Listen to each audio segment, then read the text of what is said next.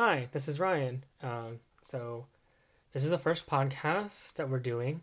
We are going to watch the first episode of a drama and the last episode of drama, and then we are going to evaluate the entire drama based on those two episodes. Here with me is my co host. Hey, I'm Allison. Let's start with some basic information, I guess. So, I started getting into dramas when I was in middle school, mostly because my mom made me watch them to try and get in touch with Korean culture. And I ended up really loving some of the dramas that I watched. So, um, I haven't been keeping up with the new dramas, but I have been watching uh, a few good ones here and there throughout my years of watching them. Um, like Ryan, I also started watching K dramas in middle school. Uh, I think I started because I made my first Korean friend in middle school, and I kind of felt out of touch with Korean culture, and she made it seem like super fun. So like I hesitantly watched one, and then it just became addicting. So now, whenever I have like time, a lot of time, because I binge, I I watch K dramas. All right. Perfect. So, in this episode, we decided to watch Dream High, which is a drama that ran from January 3rd of 2011 to February 28th of 2011. So, two month running. Um, so, general synopsis of the show. Six students at Kirin High School share dreams of becoming K pop idols, among others. During their school years, they learn how to develop their singing, songwriting, and dancing skills while undergoing personal growth. They also start to develop feelings for one another. Each of them has their own strengths and weaknesses, but they strive to debut with the support and guidance of one another. So, that is the basic synopsis of the entire drama. It's pretty good, not gonna lie. So, how did you feel overall about the first episode, Allison? I don't I know how I feel, but I want to know how you felt first. So, I've never seen this episode until you asked me to do this podcast with you. Um, I liked it. Um, it was good. I thought it was like maybe kind of predictable in the beginning, or it was like I was trying to see what made this ep- uh, made this series so good because like there was a lot of hype, but this was just one of the K dramas I've never seen. Right. So this is this is Allison's first time watching Dream High. This is actually my second time because I watched it when it came out when we were in middle school. So it says there you go. There's just background information that you might need to know. So I could tell if like from the first episode we were trying to figure out who would make it, who would become famous, who would have like that um penultimate like concert moment, I guess, or whoever was that famous singer. Right, so let's go into the first episode directly. And we begin with flash forward into 2018, where we learn that this mysterious artist named K has won the first Grammy as a Korean person. Um, so, like you said, throughout the whole series, we're trying to figure out who K is and how he rose to fame and the only hint we have is this photo of the six main characters that he has. And also, we discovered that it's a he because pronouns were given in the first episode, so we know it's one of the guys, but that's all we really know about who this mysterious K is. Now, one thing that I had to complain about was that it flashed forward to 2018, but the drama doesn't really tell you when it flashes back to 2011. You know, how did you did you feel that, or did you understand that whiplash when you first saw it? It didn't bother me. I was all like, "Whoa, new drama, seeing in fresh eyes." I was all like, the the the change, the time change, wasn't too alarming to me. Okay, yeah, I don't know. The second time around watching it, I think it just bothered me too much. I don't know why it did, because it wasn't that significant of a detail. Like I said, it didn't stand out. That's fair. All right, so, uh, like I said before, we have six main characters, and we are first introduced. Uh, there's this little montage scene that happens at the beginning of the drama where it goes through four of the main characters And you know how every drama has those four main characters? Um, usually the female lead, um, two male leads. One will be like the second lead syndrome guy, um, and then maybe like a female rival. Those are usually like the four archetypes of K dramas. Exactly. So we get a vision, I guess, of the four of those main leads. So we have the first one that's shown is Ok as Jin-guk, and then we have uh, Kim Soo Hyun, who is your favorite, as Song Sam Dong. We have um, Bae Suji as Gohemi, and then Ham Eun-jung as Yoon Becky. So those are your four main characters that we get introduced to in the first episode in that little montage. But actually, we only see three of them in this first episode. So, Allison, I know that you scoffed when I said that Kim Soo Hyun is your favorite actor. Can you tell me? Yeah, what about it? I'm just like, why, why the scrutiny? you know my own personal feelings towards Song Samdong, or uh, the actor who will not be named that plays him. Right. So Allison just really hates him for. Okay, so he just looks so smug all the time and all the advertisements, and everyone just loves him. It just doesn't make sense. We're okay. Your hatred for him will never not be amusing to me, and I suggest we watch at least one of his other dramas because we need to get to the root of this. no, no, I I like this one because I didn't even know he was in it. I was like, cool, I'm gonna watch it because like, it's just a normal drama, and then like my nemesis is on the screen, and I'm all like, okay. Did you be- ever think at one point that this was a malicious plot by me to get you to watch a drama with him in it? No, because again, when I watched the first episode, he was barely in it, and I didn't recognize him.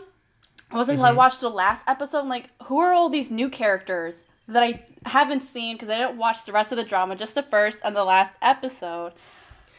And I'm all like, so I, I think that the the goal of the first episode of any drama is to introduce you to the characters that you're going to meet. yeah, You know. Mm-hmm. And I think that's a critical part of the first episode of a drama. Mm-hmm. And I don't think that this episode did that. oh, it did a horrible job. It did an awful job. We meet three of the main characters out of six. So we meet 50% of the cast. So my theory is maybe it's a flaw in our own conception of this podcast, but I think K dramas usually release two episodes a week. So maybe part of the our problem was that we looked at one episode as one unit when we should look at two episodes as like the first episode. Does that make sense? Am I making Yeah, sense? we're not doing that. Okay, I know we're not doing it. That's like an extra hour we have to devote, but I'm just saying that might be a continual problem later on. I don't know. We'll see. That's fair. All right, let's jump back into the first episode. So, um, we begin with this monologue with remember who K is, and we meet this one character who's narrating, who I will call the director since we don't really get his name in the first episode. We just kind of get that he's a director of something, and he's talking about K and how um, K was telling every the whole world that he was the one who gave him um, worldwide status, right? Mm-hmm. And he describes himself, the director describes himself as being the break shot of a billiard game. Like, you know, the first shot in a game of billiards. So that is his metaphor that he's going for that'll link back at the end of this episode. So then it goes back to 2011, and we are meeting one of the characters, um, the main female lead, Gohemi, who is singing at an opera we know that she's a pretty good opera singer. I don't think she's actually singing. Gohemi, as I said before, is played by Bae Suji, who is a part of the K-pop group Miss A. They debuted in 2010, disbanded in 2017, um, and she also had a solo debut in 2017, uh, despite leaving JYP in 2019. Their best song, or their most notable song, I think, is "Bad Girl, Good Girl." I think everyone who was into Korean dramas in that age has heard the song before. I have not.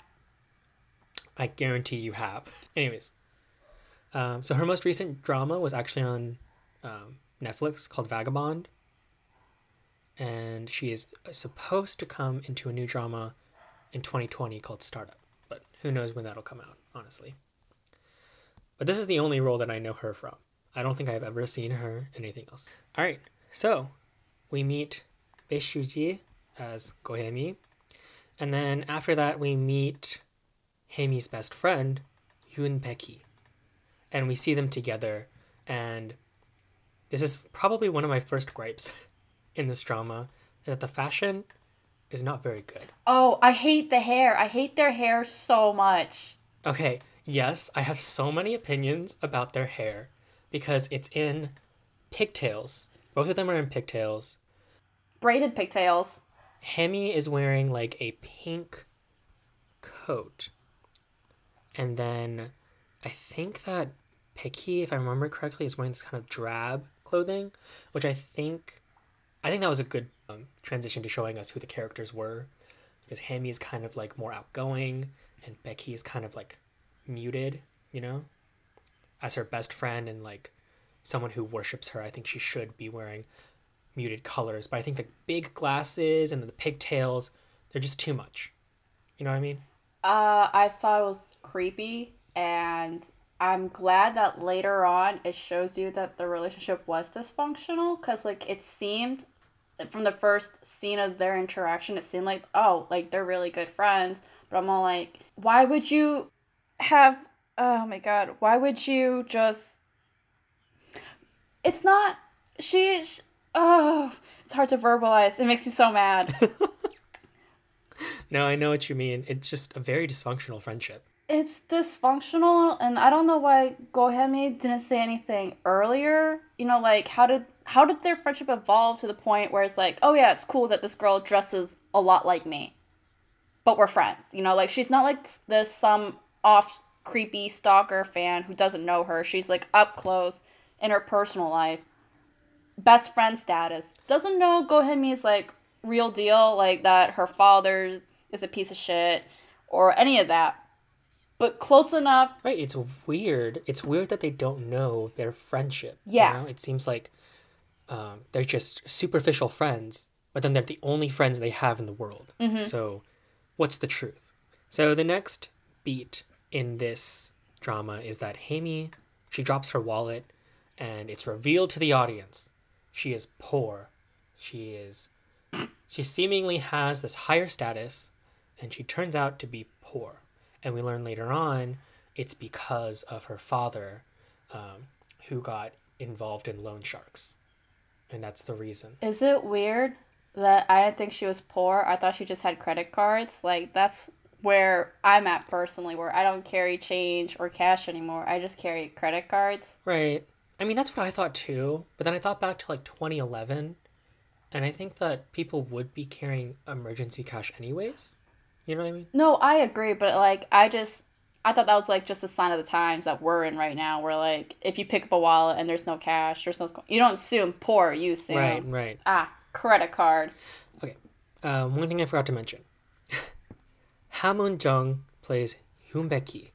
She is a singer in the group T-ara. I don't know if you remember T-ara at all. No. Okay, it was a four-member group debuted in 2009, disbanded in 2017 a notable song that they have is Roly Poly, which was released in 2011. She Sounds gross. yeah, it's the name's not very good.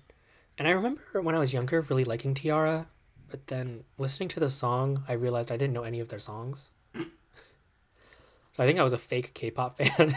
uh I'm a terrible K-pop fan. I tend to be biased towards girl groups. They tend not to be good. Yeah, yeah or maybe not good, but like just like confusing with their message. Are you cute? Are you sexy? Are you a weird confusion of baby sexy? It bothers me. Yeah, it's a little strange. I'm not really sure. I think it's a culture clash with like Korean standards of maybe beauty or sexiness, but to an American standard, it comes off as baby sexy and it bothers me. Yeah, I do not like that at all either. Uh, anyways, um, Eunjung has since gone under a solo name, Elise. Elsie. I think actually Say with Is real. Korean accent. Maybe that's right. Elsie. I don't think so, um, but she hasn't really done much since her time on Dream High. Actually, other than this drama, um, she hasn't been in any notable dramas or anything. Anyways, so it's revealed to the audience, Himi's poor. We've gotten up to that point. We're not even like twenty minutes into this drama. um, but we meet another character, Chinku, who is played by Ok Taek-yeon. And I think you know who he is, right? He's pretty popular. The he's kind of like the the the cool guy. He has like headphones on in the drama. Um, yeah, I don't recognize his uh real name. I recognize him as his character name. Uh, I don't recognize him from anything else. Like I don't know who he is in real life, but I rec- but in the series I kind of pointed him as the poor bad boy that Gohemi would like start a romance with because they implied romance in the first episode. Right, right. So, um, Taek-yeon, he's a main rapper of the boy group 2PM. I mean, you've heard of 2PM, right? You had to have heard 2PM. I've heard of them. I just don't listen to their music. Right, that's fair. Um, so they debuted in 2008, disbanded 2016. Um, the notable song that I actually like is Hands Up, which was made in 2011. And then a song that you probably know is Again and Again, that came out in 2009 when when they first I- debuted. I I barely listen to K-pop, Ryan. I will is- send you these songs and you will know them. But you definitely know Again and Again. I am so confident in this fact. In the next episode, our viewers will find out if I knew these songs or not. Right. Next time I will have the songs playing so you can hear it real time. But anyways. You meet Jinku. He's kind of like he's played as this bad boy who's poor. And yes, we see that Hemi has some kind of past with him in this episode, and that they are set up to be the main relationship in the um, in the series. Right. So um, we passed by Kirin High School the first time, for the, for the first time, and it's revealed that Hemi really hates this high school because she thinks that everyone who goes there is pretentious, right? Which is kind of ironic because she's pretty pretentious herself. Let's be real, right? I don't. I think they would have done a better job if they showed um, maybe the high school being more modern in terms of their art because Gohemi is kind of like a classical artist. So if they showed like maybe that if they did for me at least if they showed a better job of them producing more mainstream art um, then I could kind of get why Gohemi hates it so much. I then think maybe she hates the school so much by the association of the English teacher that comes later on. But I don't really know why she hates the school as much as she does for one who is so pretentious. Fair enough.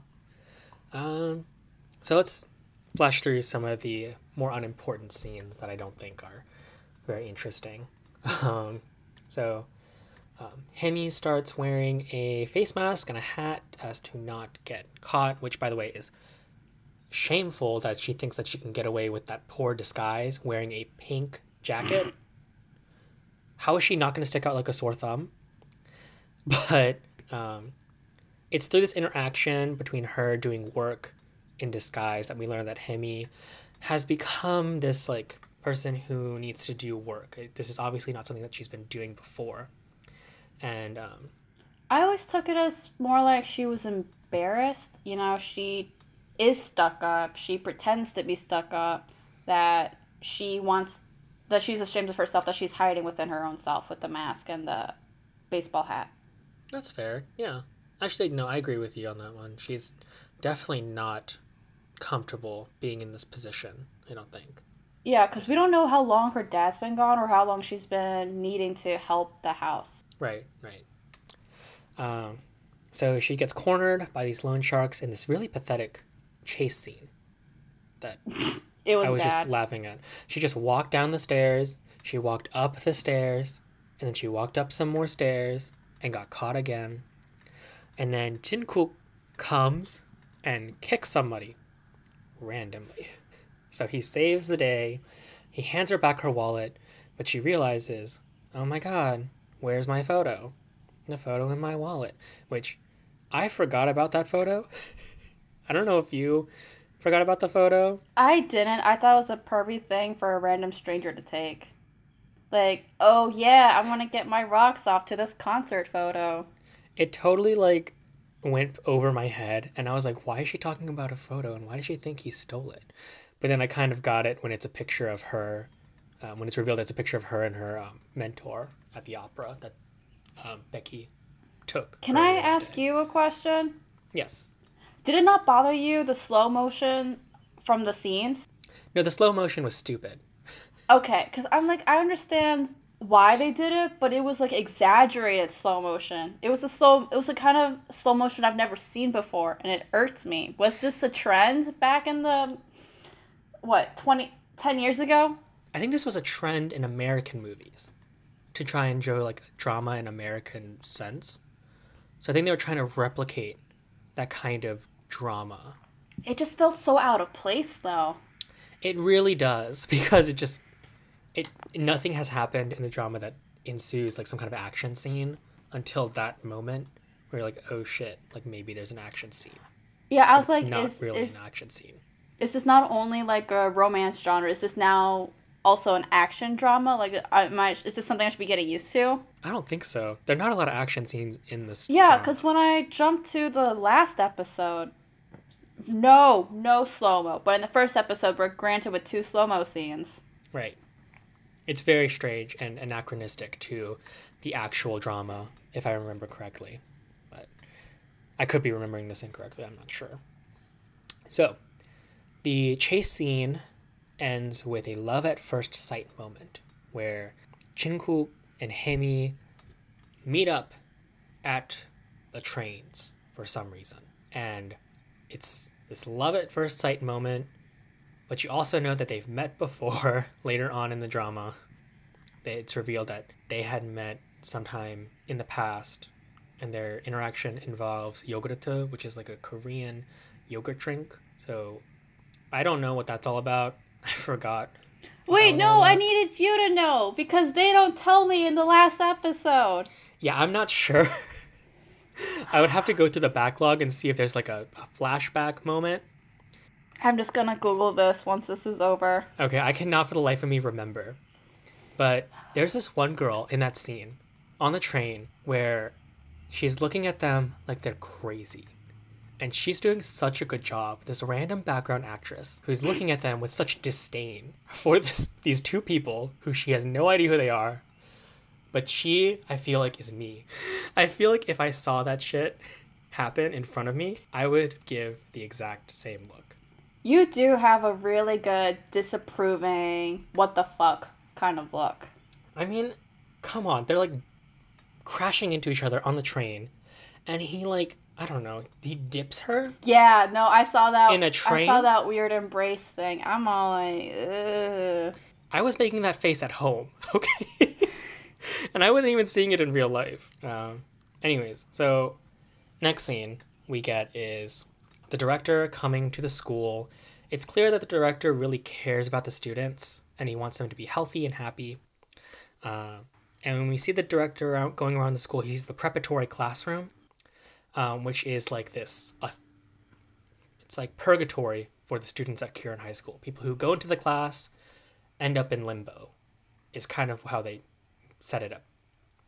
Students with no talent go into that classroom and they drop the school because that's where the untalented kids go. Which I think is an important classroom later on in the show. Right after that, we get another scene with Jungkook and Hemi. They go down to a dance studio, which is really unimpressive, and Hemi appropriately asks or acts like this isn't a very impressive thing to do. And she's only there to get the photograph of her singing, and she calls the man who was dancing cheap and worthless, like the dancing that he was doing, um, which I actually thought was pretty good. I liked his dance, right? I think when she meant cheap and worthless, it's again more of a statement on Hemi than the actual dancer because it wasn't a classical style of dance, I'm like, that's why she said it's cheap and worthless. I mean, I guess that's fair, but I feel like even if I don't appreciate a jo- I don't like a genre, I can appreciate something, you know? Well, that is not where Hemi is at at this point of her life. No. Okay. She's just at a very she's at a point in her life where she's just being very bitchy about everything. Was it just me, or like I found the whole underground dance thing to be way more innocent? I was, I don't know, I was imagining maybe like underage drinking, smoking, getting tattoos, and it's just, oh, sick, bro, that nice dance move. I don't know, whatever people say. No, it's definitely more clubs. innocent than it should have been, I think. Because we learn that the people in the dance studio are trying to get into Kirin High School. Like, everyone who goes to that dance studio is trying to get into this prestigious art school. Yeah, I'm just not sure, like, they have ambition, so it's not like they're going to get into hard drugs or alcohol or anything. So maybe that's why, but I still think it was too innocent for it to be reality, if you know what I mean. Or maybe just don't make the underground club look so sketchy in the first place. Because if it's a dance studio, be a professional dance studio, you know? I don't know what the point of like the bad lighting and like, was there a smoke machine? I swear to God, it was like misty So and like, here's the thing with this drama. Did you notice how cold it was during the first episode? uh, I recognized that it was winter and that people were wearing like winter clothes. But it was like cold inside. I in did all not the pick buildings. up on that. Okay. I'll point it out later, but just know that it is always cold. The actors are perpetually cold, and you can tell that they didn't pay for heating because you can see their breath. And I'll let you know when you can see them. But Okay. Um, then we follow Hemi back home, and she hugs the wall when she like starts going home because she realizes she hears the loan sharks. The way that she's hugging the wall makes me question if she knows how to be sneaky. she like face first just goes into the wall and like spreads her limbs out wide because that is not how you hide at all. And I think it's ridiculous to even imagine the fact. So, what did you think about this pose? You didn't Uh, care. I didn't care. I'm like, so you're hiding from these bad guys? I feel like you're just delaying the inevitable if they know where you live. I'm like, is it really best to like try to evade them right now? Because they'll come back. So I was all like, do what you want, girl. I'm like, there's gonna be another confrontation. Okay, I don't care about her hiding. I don't care about the pose. It was, if the gangsters know where you live, a confrontation was inevitable. So I was all like, run away now or confront them. There's just they're gonna keep chasing you. They're debt collectors. They want their money. You do you, girl. That's fair. Yeah, I mean, I think it's just very futile, and the way she does it is just not very good. I mean, but it uh. worked though. Like she managed it. They leave, and she manages to go back inside her house. It's not very effective. I think they should have looked around more. I was kind of mad that they didn't. You're mad that they're bad debt collectors, Yeah, I mean, if you're gonna collect debt, do it right. But he has a PowerPoint of her. Okay, but that's later on, and also, he didn't really do a good job collecting her that time either. Fair enough. So, anyways, we meet Hemi's younger sister, Haesung, who's very cute, and we learn that Hemi's father left to go to Canada and has left Hemi to deal with the debt. Okay, so this isn't about the plot per se, but I Uh-huh. think Hemi's dad is a piece of shit. I'm sorry, I shouldn't be spreading. I think Hemi's dad is a bad dad. He leaves his teenage daughter to take care of the younger daughter, and he leaves the country. Why doesn't he take them with him? Why doesn't he leave a relative to watch over them? Yeah, I think that maybe they just don't have any relatives, and he just didn't have enough money to take him or take them with him. But If he did that in America, CPS would have been called. CPS should have been called. yeah, but I think they might have been more afraid of the loan sharks. But how were they getting food? How are they keeping the electricity running? well, you saw the sticky notes on all their stuff, so you can assume that they sold everything in their house. Fair. Fair. I have no argument. I concede. Okay. all right. So then we learn that Hemi's dad pretty much says, "Oh, get help from this one person." Who Hemi says, "No way, never getting help from this person." But Haesung calls him anyways, and we learn that he is Kang Oh-hyuk, who is the man who stole their mother away from their dad. Supposedly, because he seems kind of meek, and I don't really believe that he did. And I think that's kind of the point of his character. Like, I'm not sure if he did it, you know? cause their parents' divorce. I saw the last episode, so I know for a fact he didn't. Yeah, uh, that's what I mean. It's just like it's not. He's so un. He's so not aggressive. He just doesn't seem like the Um, person who would do that. Painting him as a man who seduced the wife, I think, yes, that is a call too far. But I have no idea what the parents' marriage or relationship was like. Maybe it was in a bad place. She did, after all, supposedly cheat. Or maybe she preferred the English teacher vibe over the dad. He ends up being a bad dad anyway, so I'm like, go, mom. Yeah, I mean, I'm not really sure why they needed to put this in, and I don't think it's really a good plot point to bring up, anyways. Uh, I think maybe it's for comedy purposes or situational. Like, Hemi now has a bad guy to blame. I wouldn't be poor if you didn't seduce my mom. You know, I would have to be doing this if you didn't seduce my mom. She now has someone else who she can hold liable, accountable for her bad decisions, her bad life. Yeah, I, I can I can believe that. Next scene is Hemi and Becky um, coming back from school, and Hemi is getting picked up by the loan shark, like the main loan shark. But this is the point where we realize that Becky doesn't really know what's going on in Hemi's life. Like they don't tell each other everything, which honestly is baffling to me if they're best friends and they don't tell each other things. And you can tell like this is a superficial relationship. Like they're not real friends, or if they are real friends, they're not good friends. Even though the show is trying to push that. I understand why Hemi didn't tell like Becky maybe that she has money problems, but I feel like the fact that maybe it appears that Becky doesn't know about the dad being gone, about the mom being sick, dying, cheating, all of that. She it seems like Becky doesn't know any idea what Hemi's going through, and I think that's what makes a superficial friendship. I understand if Hemi feels uncomfortable asking for money, asking for help, but like the fact that she wasn't confident throughout, I'm guessing a ye- years long process, I think the show did a bad job of their friendship. Or maybe that was on purpose. Maybe they weren't friends. And I think it was on purpose, but I think it's also just done poorly because they don't have any other friends to our knowledge. We don't see them with anyone else. Well, with Hemi, I can see why. She's kind of like stuck up, purist, difficult person to work with. And then like Becky's just like the simpering admirer, but she's a good singer. I don't know how she's like, I can be just as good as you. Right. I mean, Hemi's going to Juilliard. Fields higher. Is that this term? No. I don't know What what, that term? I don't know it either. tiered. Is that the Um, word you were going for, maybe? I honestly do not know. Okay.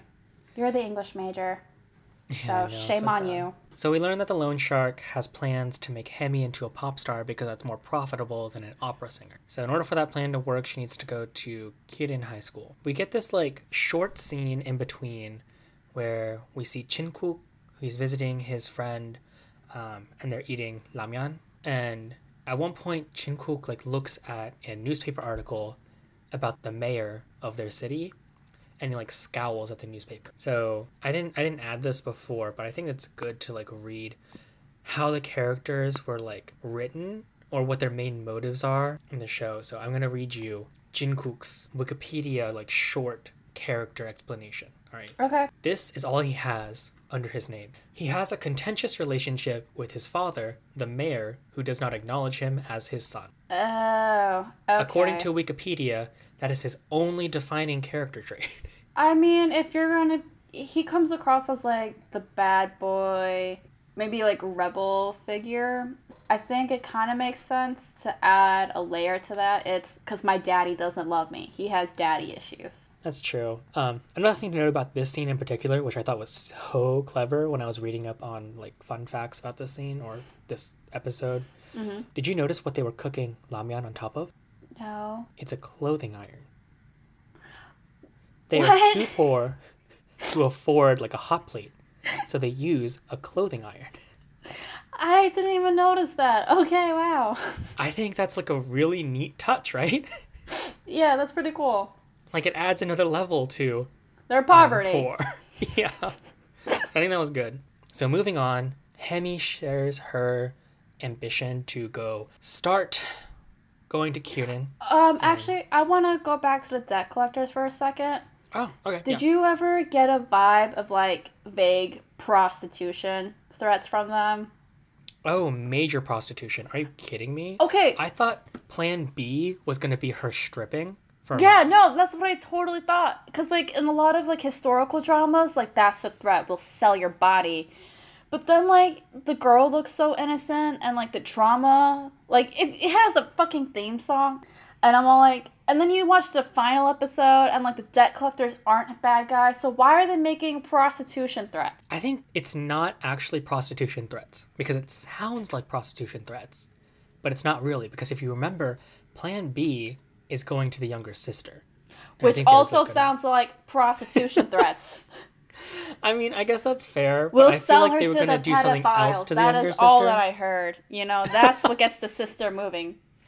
I feel like if they were gonna do like a clear prostitution like motive or whatever, Mm-hmm. they were gonna show her or something. I don't know. I think I think they hint at it, but it's not really like heavily implied. When I was thirteen, I did Mm-hmm. not get that.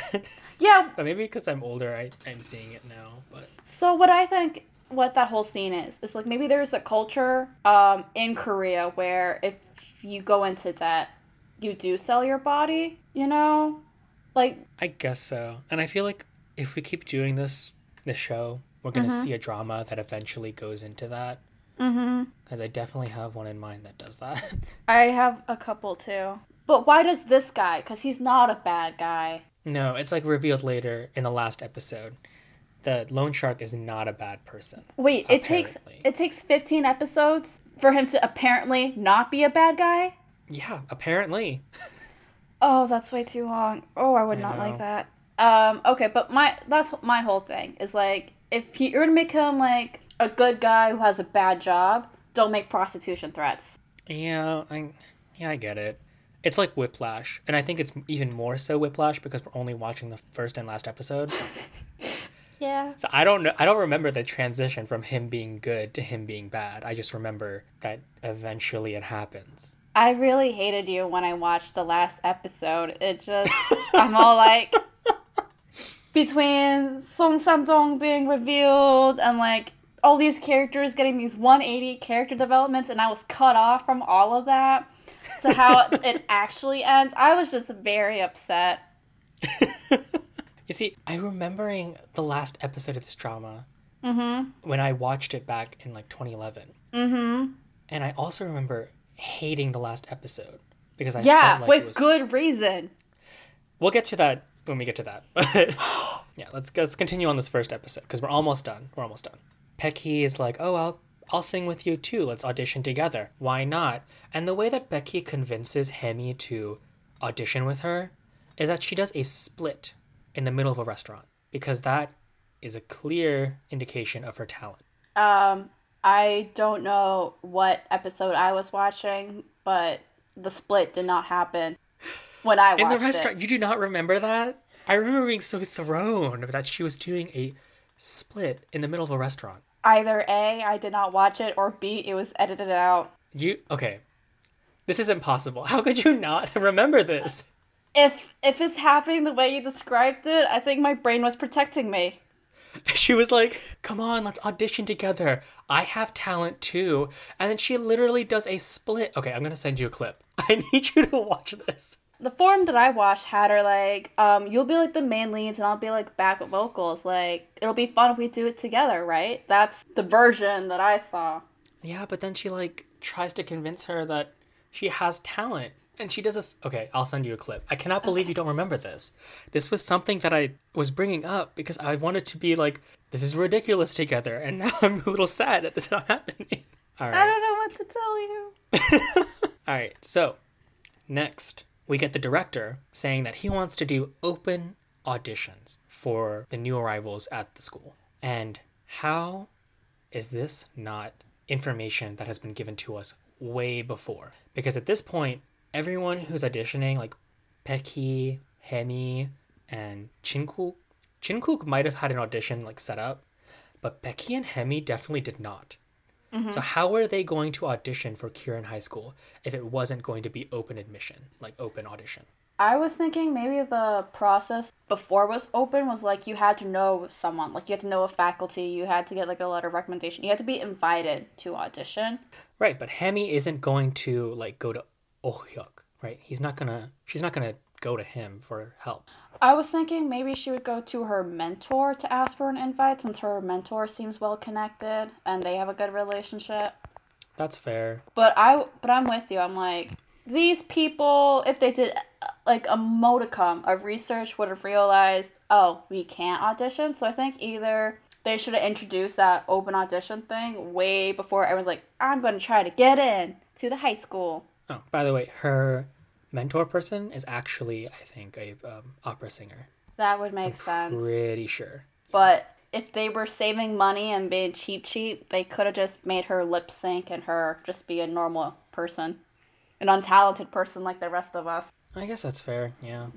Um, they decide to audition together, um, and the director has open auditions, which I think is ridiculous. Wait, why do you think it's ridiculous? Because I think if this information was not given before, how the frick are they supposed to audition in the first place? That's just my Oh. thought. I even the connection, I don't know why Becky would think that she could audition. Um, I assume because of their fame, uh, they could just make a general announcement and be like, the netizens would like release it onto the world. But Becky's not famous.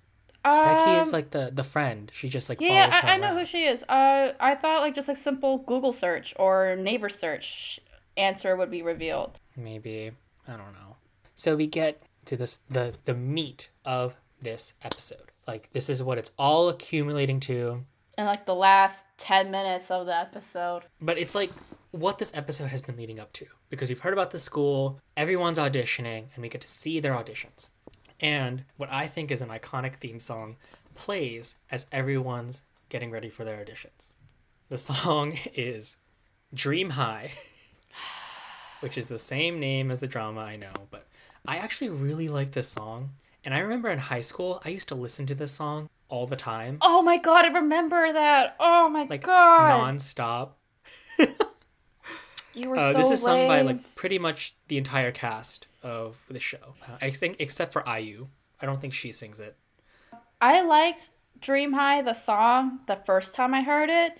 And then I watched the finale and I heard it like what must have felt like five times. Five different renditions of Dream High. Yeah, so there are two songs that this show every drama has two songs that it plays. One for like get hype. Yeah. This is like a hype moment. And then mm-hmm. one that is like, hey, this is emotion. Feel the emotion song. no, I, what I've seen I've seen K dramas, Brian. I know how this works. I'm just saying that they used it ad nauseum. I'm sick of it. That's fair, but I feel like because this is one of like the first dramas that like boomed back when we were in middle school, it just mm-hmm. did it a lot. So it didn't do it the sad song so much in the first and last episode, but the second song is actually called "Dreaming" by Kim Soo Hyun, your favorite. So Stop. he sings he sings that song whenever it gets emotional and sad. You need to stop bringing him up. I will only respond to his character name. Okay. We get to the audition process, and here are the auditions in order. I wrote them down, and we need to d- discuss are these people getting in to Kirin High School? We need to discuss this because I feel like I have a lot of opinions on who should get in, and I need to know if you have the same opinions. Okay, we can do this. Let's do this. All right. So we have nine auditions that we see. First one is the saxophone player. So he starts playing with like soprano sax and then moves on to alto and then tenor. Plays the saxophone really well. Does he get into Kirin High School? Yes or no? I personally don't think I would accept him. Yeah, it's like a pop school, right? It's like Yeah, that's what I'm thinking. Like, this school seems like a school for making um, maybe like actors, dancers, singers. I don't know what a well trained sax player. You don't see any solo artists nowadays making it big. yeah, I think he should go to like a different school because this is like a performing arts he school. could go to Juilliard. Yeah, he should go to Juilliard. oh my god. All right, the next one is a singer. She's kind of a generic singer. Yes or no? I don't remember generic singer. See, I took notes on her and even I don't remember her, so I think no. Then yeah, I don't remember her, so she's no. Okay. So we have an electric guitar player next. So he shreds on the electric guitar. Yes or no? kind of hard. I thought, if I'm remembering their audition correctly, that they were a little weird, but they had talent, but I also don't know if there's a niche for them or if their niche would be small. But I think I'd let them in. See, I think so too, because I think the director would have just been like, oh, you have talent. And it's relevant talent, unlike the saxophone player. Yeah. All right, the next one is a break dancer. So I think it's a single person break dancer. He comes in and he just dances. I would have let him in, but I don't know if he would actually make it big. Right, I think he has talent, but you know, he might be in the Backup remedial dancer. class. Backup dancer for the rest of his life. Here's here's a crazy one. Okay. Trot singer. Oh, uh, I don't think I liked her. Yeah, poor girl had pipes, but this is not the school for it. And honestly, her singing was just okay as a trot singer. I don't I don't know. All right. So next is a dance group. So it's kind of like the break dancer. My opinion is they probably got in because they're like a group and they were dancing together. What kind of style of dance were they doing? Uh, it was like hip hop, like um, street dance. Oh, then I don't remember them, but I would let them in. So then the next singer, the next person is a singer. She's in a rainbow leopard print. And I remember that because I thought it was disgusting. And I hated it. Rainbow leopard print singer. Do you remember her at all? I remember a lot of the auditions being like, "Why are you auditioning? I don't think you'd make it." I'm guessing she's one of them. She is one of them. She sings horribly, and I don't like the sounds that come out of her voice. She gets in. Wait, what? She gets in. The director's like, You have talent. You get in. And me sitting at home is like, I don't have that much talent. I wouldn't get in. She wouldn't get in. Like, I can't. She, she has no. She can't sing. Girl can't sing. My theory is he has the same illness as uh, Samdong. Last audition to go before Becky and Hemi is the beatboxing group. Oh, yeah, no, would not get in.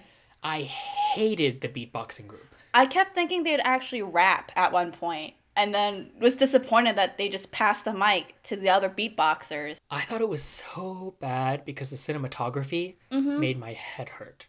It zoomed in and out, in and out, in and out, non-stop.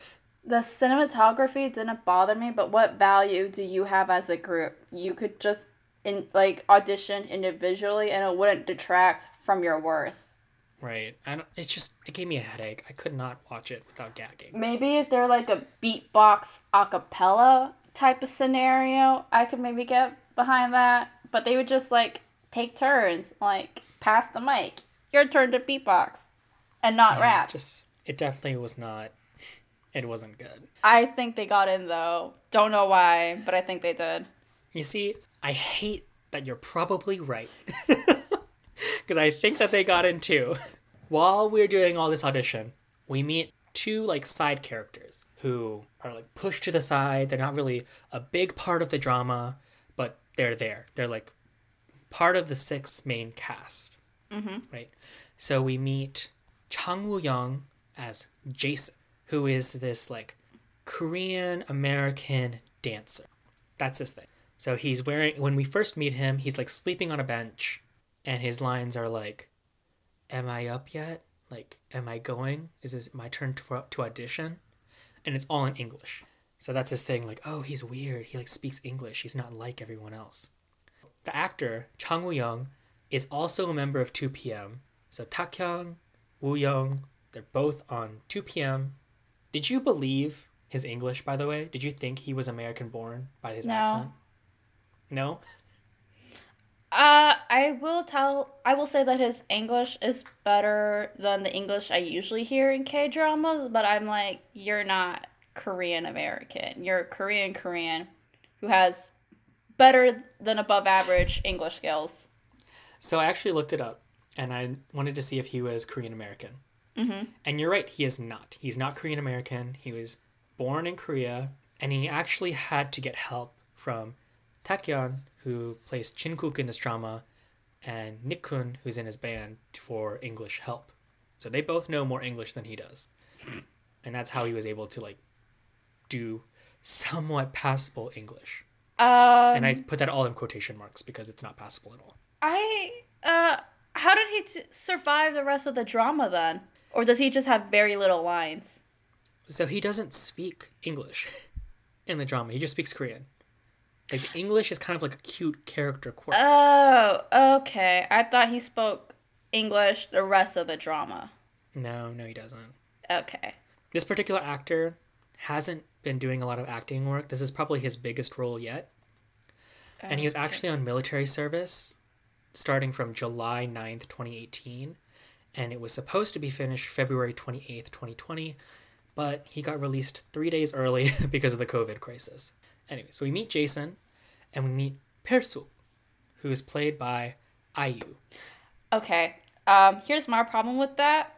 I didn't Mm-hmm. know IU was in the drama until I did a Wikipedia search after I watched the final episode. Mm-hmm. Uh, I know IU plays Pilsuk. I know what Pilsuk looks like. Pilsuk does not look like IU. I swear to God, there's a conspiracy theory. Yeah, I think it's a little weird that she doesn't look the same because I didn't make that connection either.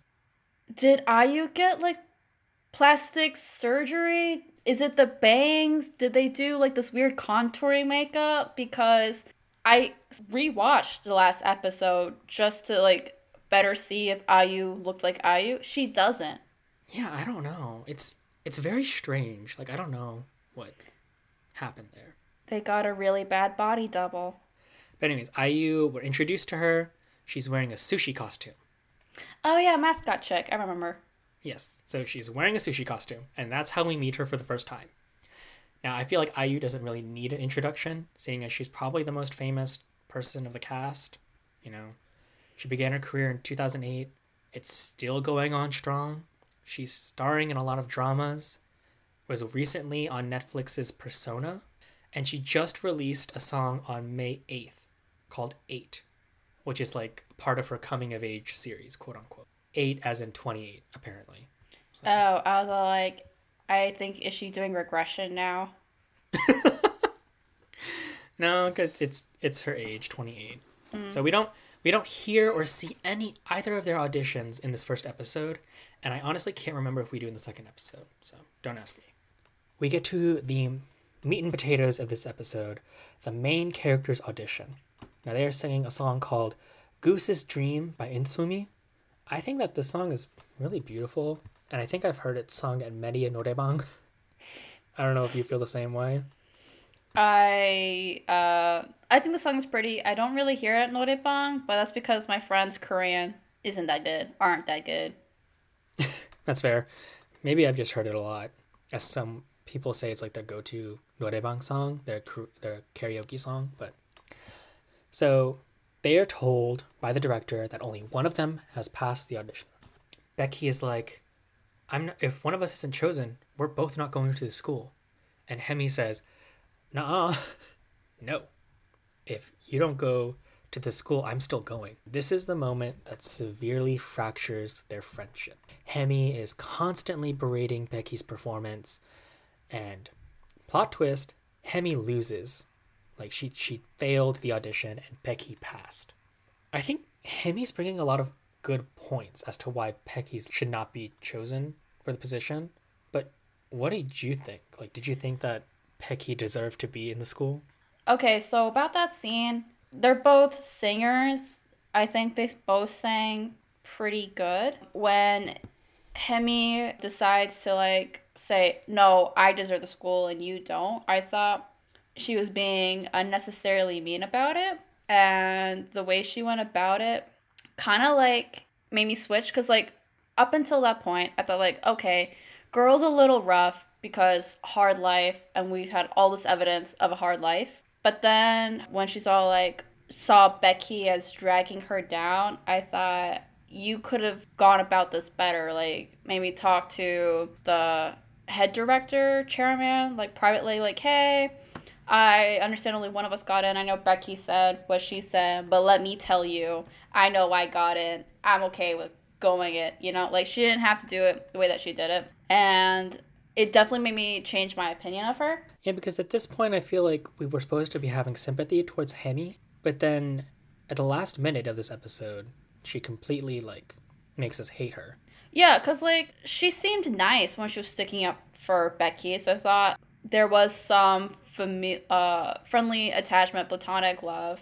But then she just snapped. I don't know why she snapped during the audition, I think because she there's so much on the line for her. Like she doesn't. But she's so arrogant. I feel like she's not. She didn't. She couldn't have felt threatened. You know, she's like she's still assuming that she got in. She's all like, "Stop being dead weight," you know. But I I was fine with Becky being the one to get in because as we saw from previous auditions, they let in people that we wouldn't have let in. Right. If Rainbow Leopard Print Girl, who sang horribly, gets in, Becky's getting in. Like, even if she's in remedial class, like, she's getting in. Mhm. All right. So the director offers a final test for Hemi, which he mashes two piano pieces together, and she needs to determine which two songs he mashed. So the two songs were Gershwin's Summertime, which is a classical piece, and a very famous um, trot song called I Only Know Love by Shim Subong. Very famous. I don't know it because I don't listen to a lot of trot, and I'm sure that you don't know it either. I knew neither of the two songs. Yeah. I mean, neither did I, but Hemi, predictably, she fails the test. Everyone thinks it's so easy, but she fails it. And she guesses that it's Saint-Saëns is the song that she guesses. Like, I think it's just a shot in the dark, mm-hmm. which is like another classical song she's just thinking of. Mm-hmm. And everyone's saying, like, oh, why did she fail? It's because she's biased. She doesn't know the song because she can't even imagine mixing trot with classical. That's the reason she fails, apparently. The last scene of this drama is Hemi begging to be in the school. She like gets on her knees. Becky is like in the background and she has her mouth over her hands. She's like, "Oh my god, why is she begging?" I feel like we as the audience know why she's begging, Mm-hmm. but I don't think that Becky needs to be so shocked about this moment. Uh, maybe Becky's shocked because she's all like, "Yo, why are you sacrificing your pride? You got into Juilliard. Like, I get you failed, you bombed this audition, but you have this backup." She, cause she's like the unaware friend. She's all like, "Can't believe that Hemi actually let her pride go for once." Maybe, but it's just like it's not enough for me to be like, "Oh my god, she's doing this thing." I think it, it was just overplayed in my head or in my eyes. Like I don't think that she needed to go all the way for that moment. I think it's another cultural thing. Um, like the kowtow, like going on your knees. It just has so much more weight. I think it's the ultimate action you can do. Like it's like worse than begging in a way, and like most people wouldn't beg. See, that's why I think that it can't possibly be. Oh, never mind. I, I guess I can see your point. Never mind. Uh, no, that was a good point. I didn't think about that. All right, so that's that's episode one. Do you did you have any other notes that you wanted to bring up about this episode? I just wanted to add this comment that Hemi begging, her her going on her knees, revived her, It, like revived the bad opinion that I formed of her because this girl can throw away her own pride, her own conceited notion, and like hmm. eat crow, I guess. And I think that was like such a humble moment that I'm like, cool, she's she's redeemed. Like that one act completely redeemed her for me. Okay. I don't know. I just I think that when she just destroyed Becky, I it was just irredeemable to me, and I don't think she could have recovered from that moment. And obviously, they become friends later on because in the last episode we see them together. But So yeah, when um Hemi got redeemed in my eyes, but I thought their friendship was dead forever, you know, like so I was really shocked in the final episode when I'm like, "What? You guys are friends? How?" Like, okay, maybe that's just Becky. Maybe she, she's just someone you can walk all over. I don't know. I think it gets elaborated on further in the drama. But again, we wouldn't know because we didn't watch the rest of No, the drama. correction. You would know. You've already seen this. I don't know. Actually, after It's this, been watch nine so years. maybe. It's been nine years. You listened to this playlist in high school. I feel like you still know more than I do. okay, just because I know the songs doesn't mean I know the actual drama. Okay, there's like a scientific like link between uh, memory and sound. Okay, so there's that. All right, fine. I have a lot of fashion notes and other notes that I wanted to just brush over real fast. Mm-hmm. So you don't have to comment on them or not. Headphones on Jungkook, I think is a real good I love the headphones. I think it completes the delinquent look on him. I think it was a good look for him. I just don't know how headphones are a sign of delinquency. I just think it makes him look more urban. And I think Oh. you see later. I do remember this one scene in the drama mm-hmm. that I absolutely loved. And it's so stupid.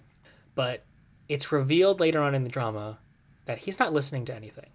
What? He never uses those headphones to listen to music.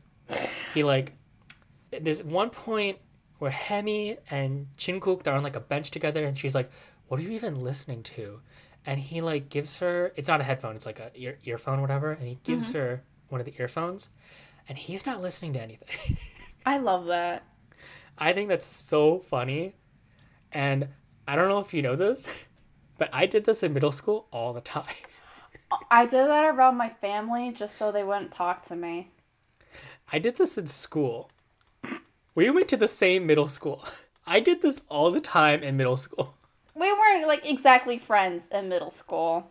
Yeah, but like, okay, that's fair. But anytime I was wearing headphones in middle school, I wasn't listening to anything, and I was because I thought Jin-guk was so cool, and I was trying to re- Wait, you were doing it to model him? I was doing it for silence and peace. No, I thought he was just really cool. oh my god. All right, I love the phones. I love flip phones and Blackberries. So good. I forgot how good they were. When Hemi's walking back home from like um, getting her photo back from Jin-guk, she's wearing tissue boxes. Where does she get the tissue boxes? And why do they have tissues in them? like, Um, I think tissue boxes are clearly for her feet. I've seen that in other dramas before. Um, it's not like the most common thing, but it's a it's a thing. Um, I think having the tissues in them is just for like comfort or warmth, so she's not exactly so close to the ground. Um, fair. and I think tissue boxes she probably could have asked, gotten from like a CVS, not a CVS, but you know, like the 7 Elevens everywhere. that's fair. I don't. She doesn't have any money though. She's a cute girl. I'm sure she could have begged some ajashi for a tissue box, and he would have given it to her, no questions asked. All right. um, when Becky is doing the split in the restaurant, which I cannot believe that you don't remember, by the way, I still can't believe it. She's wearing this horrible cardigan that's white and has pink and black striped design. And I think it's the most ugly cardigan I've ever seen in my entire life. And I can't believe they put her in it. And then in the final scenes, I realized that Becky's glasses don't have any prescription in them. There's like no glass there, it's just the frame. As someone who doesn't wear glasses, I did not notice that. I did notice that she stopped wearing glasses for the last episode. She does. She gets contacts, I think. Oh, she's told that like, glasses aren't pretty. okay. I was thinking like maybe this was like her one sole identity was like bad eyesight that made her separate from Hemi. No, not really. Okay. Um, other notes that I had that's not about fashion. These actors are clearly not high school age. Obviously, they're supposed to be like thirteen, going on fourteen or something, Uh huh. which was the age I was watching it at, and I was like, "That's not what a thirteen-year-old looks like," because I'm surrounded by thirteen-year-olds. child act child actor laws, child acting laws would probably prevent that. Korea's like stringent focus on academics probably wouldn't let them to act. Also, child actors tend to be awful. We were saved by having adults by 20 year olds play 13 year olds. I know, but I'm just like, they're not believable as high schoolers, is what I'm trying to get at. Fair enough, but like, what 13 year old is punching out debt collectors? That's true. When Hemi is ordering dinner, when she meets up with Oh Hyuk, she orders pizza and steak, which is insane to me. Pick one entree, two entrees for one table for two people. That just I made me really angry. I saw that as a revenge tactic. Um, you seduced my mom. I'm gonna make you pay for maybe two. okay, but the thing is, she doesn't take leftovers. I think this is a drama where they don't show her taking out the leftovers, okay? Because All right, fair enough. any Korean person would take the leftovers. It just bothered me. Okay. They just didn't have time to film it. All right, and the two places you can see where it's really cold is Becky in her room when she's preparing. You see cold breath out of her air, and during this in the studio, all the actors have cold breath coming out of their mouths. Like it's always indoors where they're cold. So they did not spend a lot on heating, I don't think, in this drama. And the last note that I have is that we get shown a close up of the K medallion at the end of the episode, Mm-hmm. where it has the words instant karma on it, Ew. which I think is so poetic to Ew.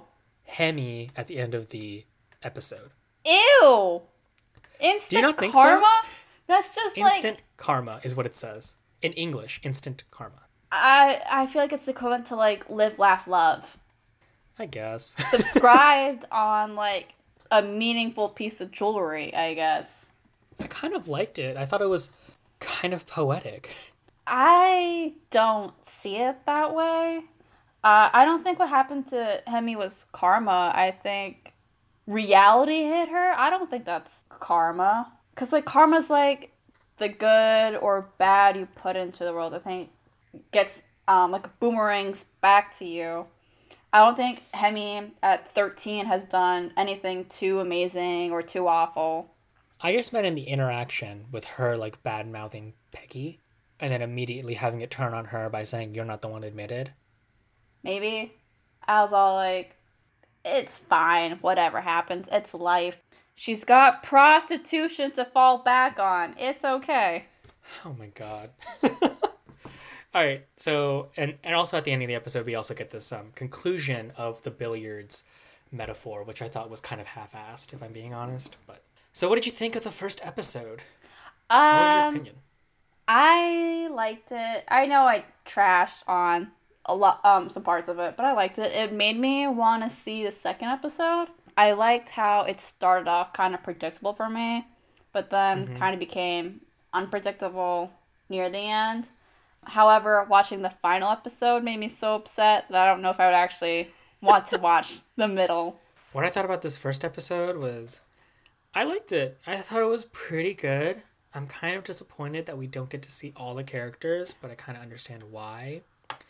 Uh, I think my favorite character is um, Jason. Oh, why? Like just overall or just from that first episode? Overall, and then also from that first episode, because I thought that he like had this, I don't know, he had this like aura around him that He I kind of liked. he had like this cool guy, chill, very zen. I like the zenness about him. Yeah, I think that's I like that too. Um, I thought He's just- the English was unnecessary. Like, how are you auditioning in Korea at this like maybe famous high school if you're Korean American? You could do this in America. You know, you could. So how come you're acting like you don't know Korean? Does he? Does he? Yeah. Does he have to learn Korean for the school? Like, because you said no, no, later he, on. he knows Korean. Okay. So in the, like in the next episode that he's in, I'm pretty sure that he speaks Korean. So he's just doing it to intimidate. Cool, got you. Pretty much. But I don't know. Um, and I think we'll see in the last episode, I'll explain more of why he's my favorite character. But Mhm. just in that first interaction, rewatching it, it's just like, oh yeah, he's cool. Which sounds really lame. but that's that's just how I feel. You like what you like. It's fine. Uh, Yeah. Um, but I think the highlight of this episode was clearly the auditions. I think that was the best part of this episode. and I really agree. I enjoyed it. really, really like the auditions. I kind of feel like maybe that there should have been more of that going on. Like, like you said, it's like the last fifteen minutes of the episode, and I would have cut out maybe some of the earlier stuff, like the debt collecting scene, like that that weird anything that had to do with slow mo. I would just cut out. Yeah, I feel like that chase scene could have been like shortened way more. In fact, I think I skipped through a couple seconds of this chase scene because I was kind of done with it. I remember being on my phone for the chase scene. I was just so horrified by slow mo. I I mean, like, it's fair. It's not a good scene, and I don't like it. I think that was my least favorite part of the episode. Actually, is the chase scene. I'm also kind of mad that the two characters have history, but for whatever reason, Hemi doesn't acknowledge it. I feel like maybe that's was that the thing should that have been brought up should that have not been brought up Honestly, I don't think it's significant. And even if it was significant, I feel like it's just an unnecessary detail and they could just start over from the beginning anyways and nothing would change. I kind of want to know because I remember in the final episode there was a thing where the family was giving away yogurt and I wanted to know if it had a connection to them because that was the only other time I heard yogurt. Possibly, but I'm not sure. I have to do more research on that. I like I said, I'm gonna Google this because it bothered me. Anyways, that's all the time we have for the first episode. But what's the rating that you'd give this episode? Just based on the first episode, Based on just based on the first episode. three and a half stars out of five. That's pretty good. I, I think Yeah. I'd give it a four star four out of ten sorry, four out of five stars. Yeah, it was a really it was a really good episode. I just think that because we're older and we've seen more dramas, I feel like maybe that's why it's not getting five out of five. But if, at thirteen, I probably would have given this five out of five. I think the purpose of a first episode drama is to entice you to watch the rest of the drama. It which I think this first episode does well, but I think it does it well because of the audition scene. That is the only thing saving it. I agree. Like I said, like I found most of it to be predictable until like Hemi became awful, and then Hemi also like a minute later d- kowtowed. Like all of that, like just those last five minutes, I was like, I want to see more. I want to see this girl grow. I love character development, and I just want to see more of that. We'll get to it in the last episode and we'll see how drastic and we'll compare the characters from the first episode and the last one. But mm-hmm. so thank you for listening.